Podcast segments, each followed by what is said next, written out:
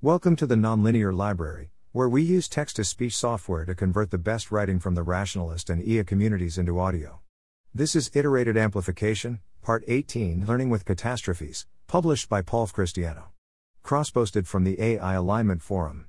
May contain more technical jargon than usual. A catastrophe is an event so bad that we are not willing to let it happen even a single time. For example, we would be unhappy if our self driving car ever accelerates to 65 miles per hour in a residential area and hits a pedestrian.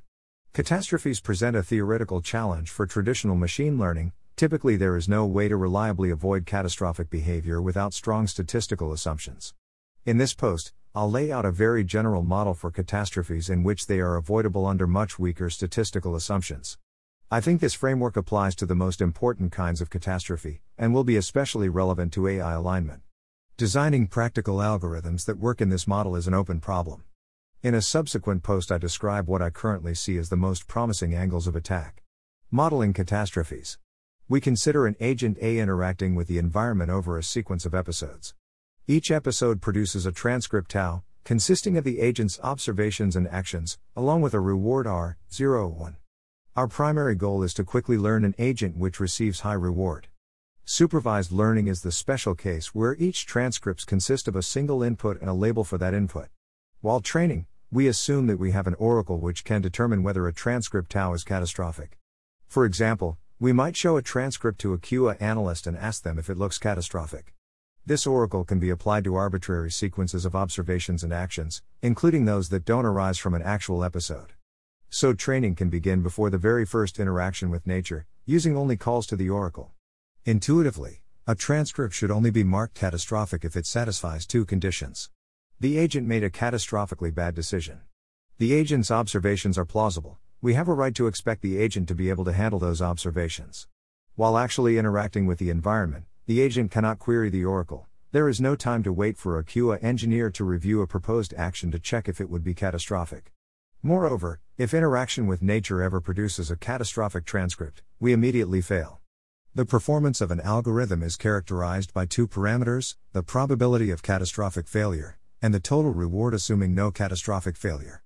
We assume that there are some policies such that no matter what nature does, the resulting transcript is never catastrophic. Traditionally, in RL, the goal is to get as much reward as the best policy from some class C. We slightly weaken that goal, and instead aim to do as well as the best policy from C that never makes a catastrophic decision. Batch learning. I've described an online version of learning with catastrophes. We can also consider the batch version, where the learner is first given a large number of training episodes. In the batch version, there is no penalty for catastrophes at training time, and we don't care about training error. The two performance parameters are test time performance and test time catastrophe probability. The Oracle. This definition depends on an oracle who determines which transcripts are catastrophic. For weak AI systems, the oracle may be a human. But a powerful AI system might take actions which are catastrophic but which look inoffensive to a human judge, so this approach doesn't cut it. In general, the judge should be a human plus AI team which is more competent than the system being trained, armed with an adequate solution to the informed oversight problem.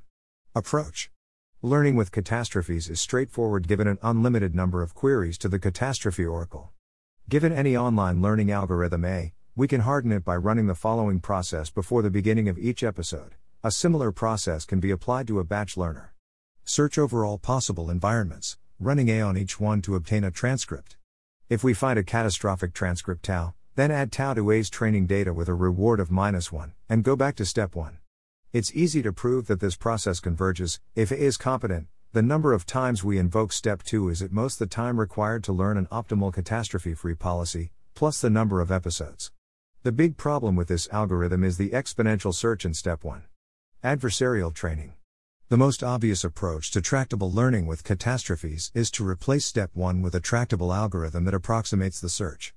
This process is an example of adversarial training. We can formalize this as a simple game between the agent A and an adversary B. The two agents alternate taking moves, with A playing the role of the agent and B playing the role of the environment. B wins if the resulting transcript is catastrophic, A wins if it is not catastrophic. Before each episode, we play this game n times, where n greater than 0 is a hyperparameter. If B is able to win any of the games, then we add the resulting transcript to A's training data and start again. Once B is not able to win any games, then we move on to a real episode. We hope that B is good enough at the game that if it can't produce a catastrophic transcript, then the real environment can't produce a catastrophic transcript either. More precisely, before each episode we perform the following process. Set i equals 0. A and B alternate taking moves, producing a transcript tau. If tau is catastrophic, we add tau to A's training data with a reward of minus 1, and add tau to B's training data with a reward of plus 1. Then we go back to step 1. If tau is not catastrophic, we add tau to B's training data with a reward of minus 1.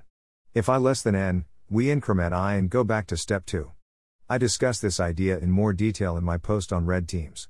There are serious problems with this approach and I don't think it can work on its own, but fortunately it seems combinable with other techniques. Conclusion Learning with catastrophes is a very general model of catastrophic failures which avoids being obviously impossible. I think that designing competent algorithms for learning with catastrophes may be an important ingredient in a successful approach to AI alignment. Thanks for listening. To help us out with the nonlinear library or to learn more, please visit nonlinear.org.